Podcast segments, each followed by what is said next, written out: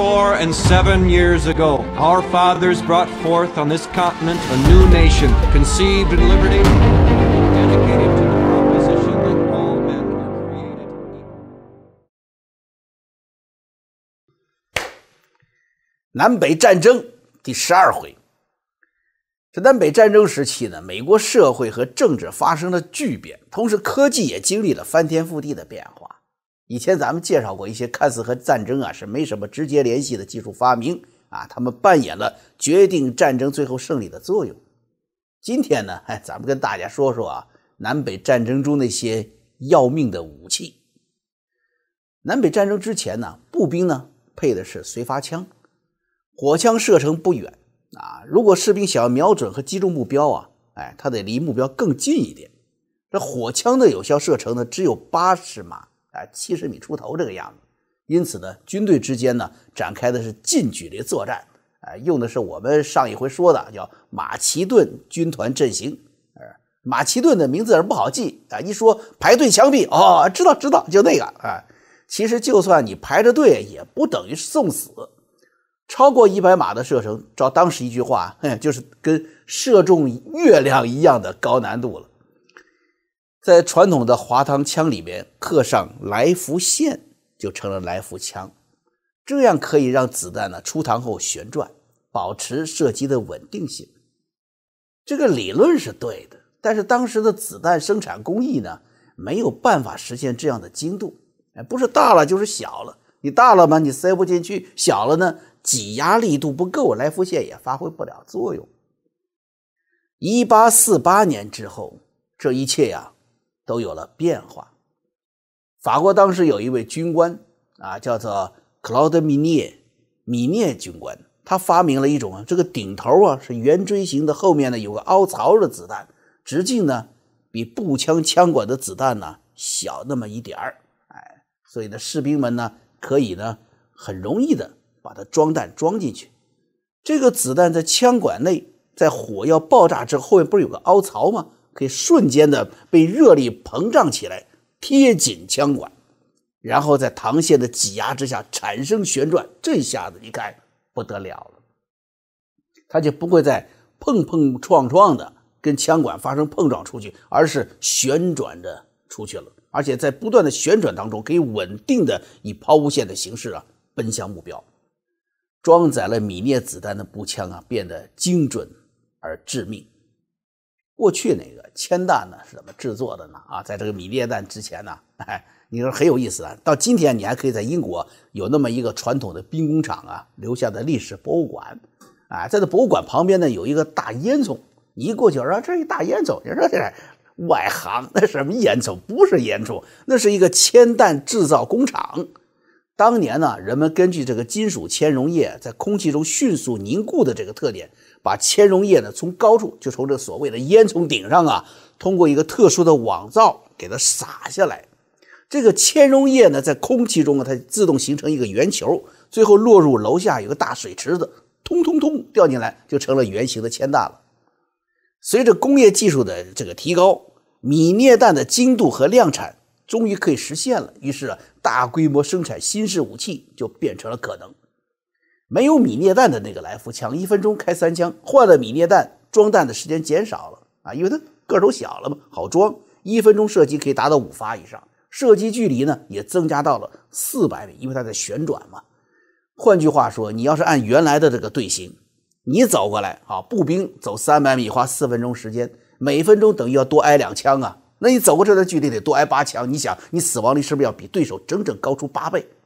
这还没算这个射击的精度和增加的这个射击距离呢。因为有了来福枪和米涅弹，现代战争中那个叫什么狙击手这个属于战场专业吧，就出现了。在南北战争中狙击手可以达到叫什么叫100万军中取上将首级，没那么费劲了。这一切都在改变着战场的格局，步兵呢不得不因此改变作战方式。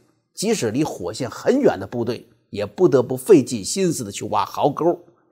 在此之前呢，人们在电影中看到的那种这个蓝天白云绿草地红绿蓝银色的这个军队排着整齐的队伍，带着军乐团冲锋的场景不再有了。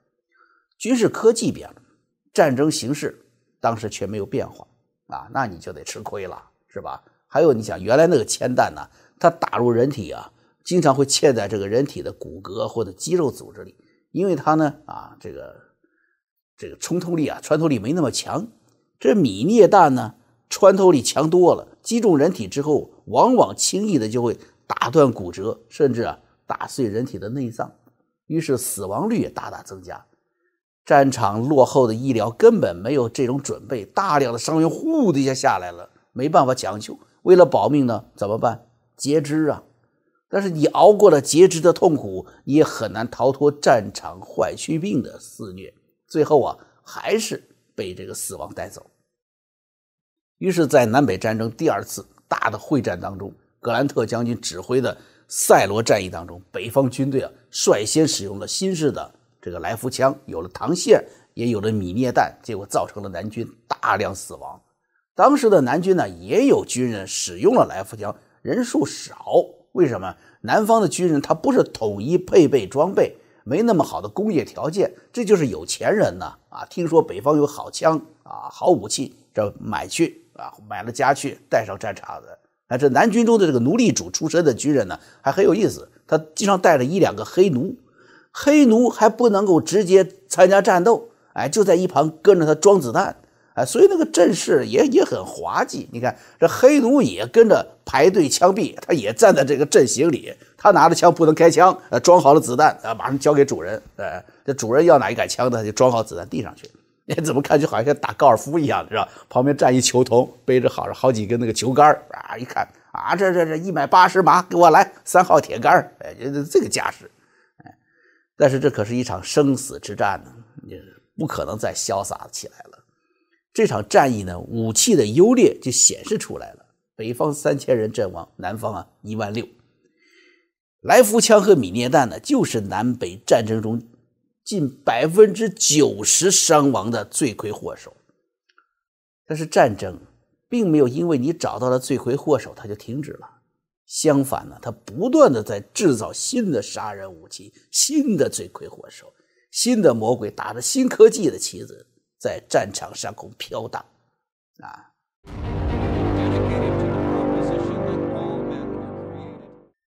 有了米镍子弹的步枪，装弹呢是既快又简单，而士兵呢仍然需要在射出每一发子弹后停下来重新装弹，这样啊降低了效率，而且十分危险啊！你装弹的时候你立着，别人还在开枪呢。1863年，士兵们又有了新的选择，连发枪，哎，就是你一次装填弹药之后可以射出不止一枚子弹这么个武器。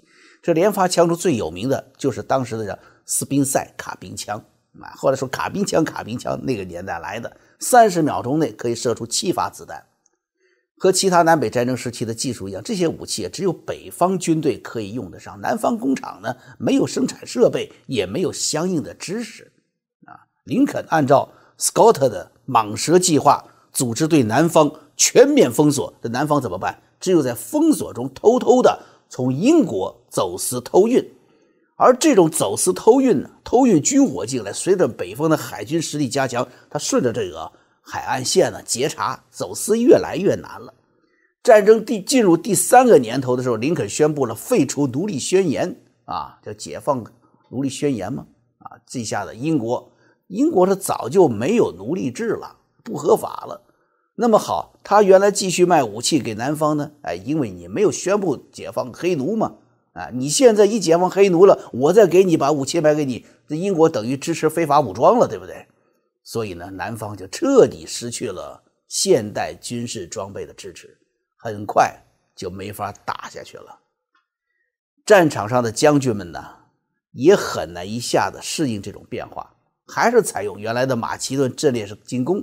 死亡的代价非常高，后来的军队就开始什么挖坑道，一种新型的战斗形式出现了，那就是什么堑壕战。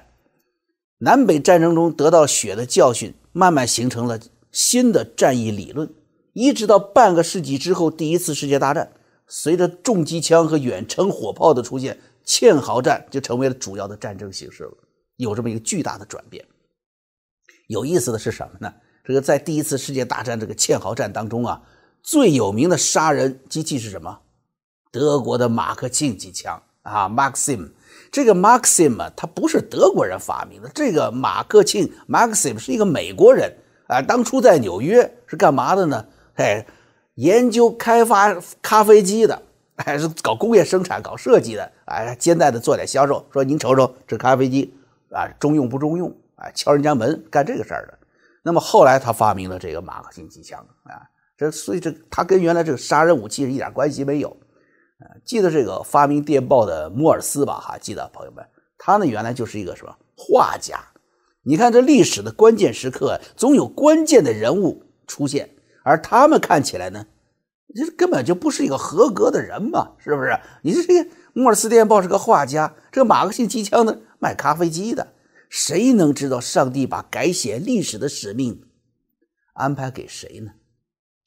从第一次世界大战的堑壕战发展到第二次世界大战之前的马奇诺防线，那就是等于是把堑壕战呢就推到巅峰状态了。那马奇诺防线到现在你到欧洲去还在那儿呢。 希特勒就是在堑壕战里啊遭到毒气攻击的，知道的这壕沟里藏不住，于是希特勒就很赞赏和他的这些纳粹参谋们提出来的闪电战的思路，利用坦克和飞机的机动性，哎，打破堑壕战。结果呢，你看耗费了法国大量国力的马奇诺防线是一夜崩溃嘛。时间后来是来到了21世纪。 啊，在战争中啊，不断历练、学习，并善于把最新科技运用于战争中的美国人啊，在整个的地球上布下了天罗地网，什么卫星制导了、巡航导弹了、无人机了，是吧？在海湾战争中，在反恐战争中，又创造了精确打击、外科手术、斩首行动的新战斗形式。我们经常说美国是用科技领跑。 这一句简单的话，是美国人用自己的鲜血学会的经验，发展并利用新科技来创造军事和实力上的领先，并且重视在新科技条件下不断更新战争形势。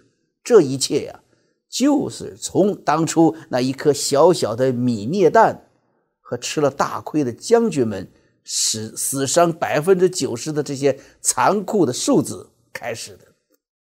对于今天的美国，能够在自由世界中独领风骚，坚决而有力地捍卫自由的价值，维护着正义。从这个意义上来说，南北战争那场仗啊，这血没有白流。如果我们把视野放宽一些啊，你想到哈，这中国人咱们这100多年来爱说什么呀？有一句话叫做“落后就会挨打”。 好，这句话吧，你倒放到军事科技与这个与之相应迅速更新的军事思想上来说啊，对的，落后一定得挨揍。你拿板砖跟人家这个拿西瓜刀的拼，你可以高喊一声说啊谁谁万岁，上去打一番可以。但是给你一个板砖去打坦克去，啊，那你就是炮灰了。那可悲的是什么呢？炮灰总是不认为自己是炮灰，因为这种失败者处于这个代差的低端。 根本认识不到自己所处的不利位置。哎，你瞅金正恩嘛，金正恩最喜欢在自己的人民面前呢，拿一支望远镜啊，去观察指挥。那是美国电视节目主持人说 ：“What binoculars？”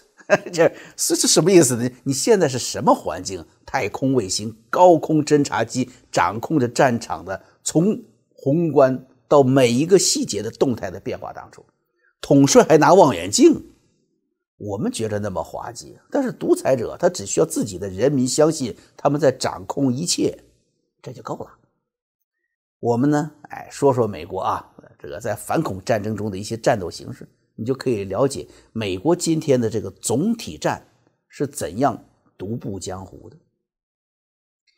911事件发生之后啊，当时布什政府呢面临的就是什么？要立即开战。 但是如果按照传统的方式在阿富汗集结部署军队，3个月到半年，你等后勤啊、给养啊，所有准备工作都做好了，你才开始折腾，那好嘛？大部队介入，塔利班早跑了，都躲洞里去了，你军事上失去了先机。另外还有前苏联的教训啊，你不能这么多大部队扎进去的。你看看前苏联在阿富汗的军事深度介入，直接导致一个共产帝国的解体，这美国早就知道。即便是20年前的战争形势啊，也过期了，不能用了。于是美国推出了海湾战争升级版，不用常规战争的方法打，用特种部队打。大家都不能想象，我跟你说，这布什宣布开战之后啊，到阿富汗本土去作战的美军一共只有120多人，前期作战。结果呢，阿富汗的前期这场战争呢，不到2个月结束了，把塔利班赶走了。事后，美国依据新科技和国际形势进行了整个的军事思想的变革。我们来看看当初在阿富汗早期的时候，美国的特种部队这个作战模式是怎样的？美国这种特种部队基本组织啊，它叫3-3制啊，3个人组成一个小的战斗小组啊，3个战斗小组呢组成一个战斗中队。战斗小组空降或者以其他形式渗透到敌后。这3个人呢各有所长，一个是专门组织打仗的战斗专家，一个是通信专家，负责处理所有的信息，还有一个是武器专家，负责武器炸药导弹。这3个人到了阿富汗以后，这反塔利班武装可高兴了，哎呀，欢迎你们，欢迎你们啊！一看这大部队什么时候来呀？就你们3个人，这就来3个人，这仗怎么打呀？特种兵跟他们说啊，没有大部队啊，但你们也不用着急，不用你们打仗，你们看着我们打。不过嘛，就是观众你也得有个服装要求啊，拉拉队还得统一服装的是吧？你们这不都是村民打呗？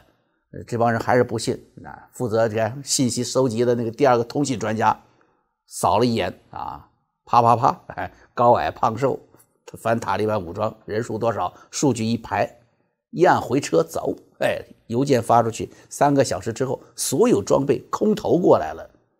一人一包，打开一看，中号的、大号的，衣服、裤子、鞋、袜子什么都有。这种强大的后勤补给能力和物流协调就来自于南北战争。当时林肯的电报和铁路时代带来的后勤供给的这种经验和能力。国家呀，美国是个尚武之气非常浓厚的国家。在林肯之后有20位总统服过兵役，比如说格兰特，还有艾森豪威尔，那都是自己亲自担任过军队的最高指挥的人。所以美国政府它是一个有着战争传统、懂得打仗的政府。还有刚才说的拉拉队，为什么要统一服装呢？我跟您说，这点很重要，因为根据日内瓦公约，参战军人如果没有穿着军服被俘后，可以当作间谍给处死。如果你穿着军人制服，一旦被俘，敌人必须按照日内瓦公约，你不得虐待，不得杀害战俘。这是美国人从国际公约角度进行的人道考量，不是说上来就给你们几套衣服当救世军，不这个意思。当然你不管你穿什么，那恐怖分子呢有可能还是要动不动把人脑袋砍下来，但是美国军队他得遵守规矩。在残酷的战争里的复仇虐杀，在这种残酷的战争环境当中，他依然要维持着人性和道德的底线。好吧，你说这反塔利班武装就这样子啊，大号小号的衣服穿好了，迅速武装起来了。美国人让他们带路啊，前面走，接近塔利班盘踞的营地，他们很害怕呀。美国人说你们不用动，你们在这看着就行了。然后拿出红外扫描仪扫描，卫星定位，武器专家开始在电脑上算武器的配比。根据战斗人员的分布，是否有固定阵地，是否有可能地下掩体，是否旁边有岩洞，选择最适合的武器。这跟这个大学餐厅门前的点菜触摸屏一样方便。然后通信专家发出信息，天上呢本来就在那等着美军的飞机无人机，根据指令选择弹药，然后在几10公里外发射导弹。一会儿呢，不同类型的炸弹就呼啸而至，瞬间一个恐怖组织营地就从地球上抹掉了。这特种兵回头一看呢，这反塔利班的武装人，嘴巴张这么大，20秒合不上说天兵天将嘛，这不是吧？所以军事上这个代差呀，不光是装备上落后要挨打，更重要的是什么？我们要了解到真正的落后首先是战争观念的落后。就像南北战争当中，米涅弹、来福枪已经出现了。北军士兵们已经拿着这种武器上战场了，但是南军将领们还是按照滑膛枪时代的战术进攻，那真正就在排队枪毙了。落后的战争观念往往来自于社会体制和社会组织形式的落后。你看美国南北战争啊，农业形式的这个南方，尽管他拥有众多的最出色的将军啊，拥有在勇敢的荣誉感中陶冶的善战的南方民众，最终他就打不过北方大机器时代的这种社会生产能力和社会组织形式。何况南方还背着一个奴隶制这么沉重的道德包袱呢？哎，这就跟现在所谓独裁政权一样，当他面对着普世价值的时候，他最慌的，他不是说啊这个大洋上开了卡尔文森号、里根号航空母舰，他害怕的是那扑面而来的自由风暴。这一风暴会唤醒国内遭受撕裂和迫害的人民，就像南北战争当中，奴隶主让奴隶给他上子弹，但他却从来不敢让他们真正的拿起武器上战场，是一样的道理。南北战争啊，不再是这个排队枪毙那么简单的作战了。电报、铁路啊，调度着后勤，一个将军的智慧被弱化了，取之代而行之的是什么呢？参谋部的智慧，参谋部的战略，海洋、天空、敌后、间谍、后勤、工业生产，甚至于金融战部门呢，都开始在南北战争中登上舞台，开始越来越热闹。南北战争中，北方的总体战怎么展开的呢？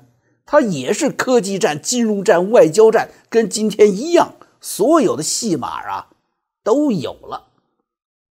林肯总统是第一个运用总体战概念的领袖，那么他又是怎样把战争初期北方的劣势给硬生生的扭转过来，并最后赢得战争的胜利的呢？朋友们啊，我们啊下回再说。正是鬼斧神工随风去，小小弹丸夺命来，沉舟侧畔千帆过，黑夜沉沉行路难，人间纷扰一出戏，你方唱罢我登台。我是江峰，我们啊下回再见。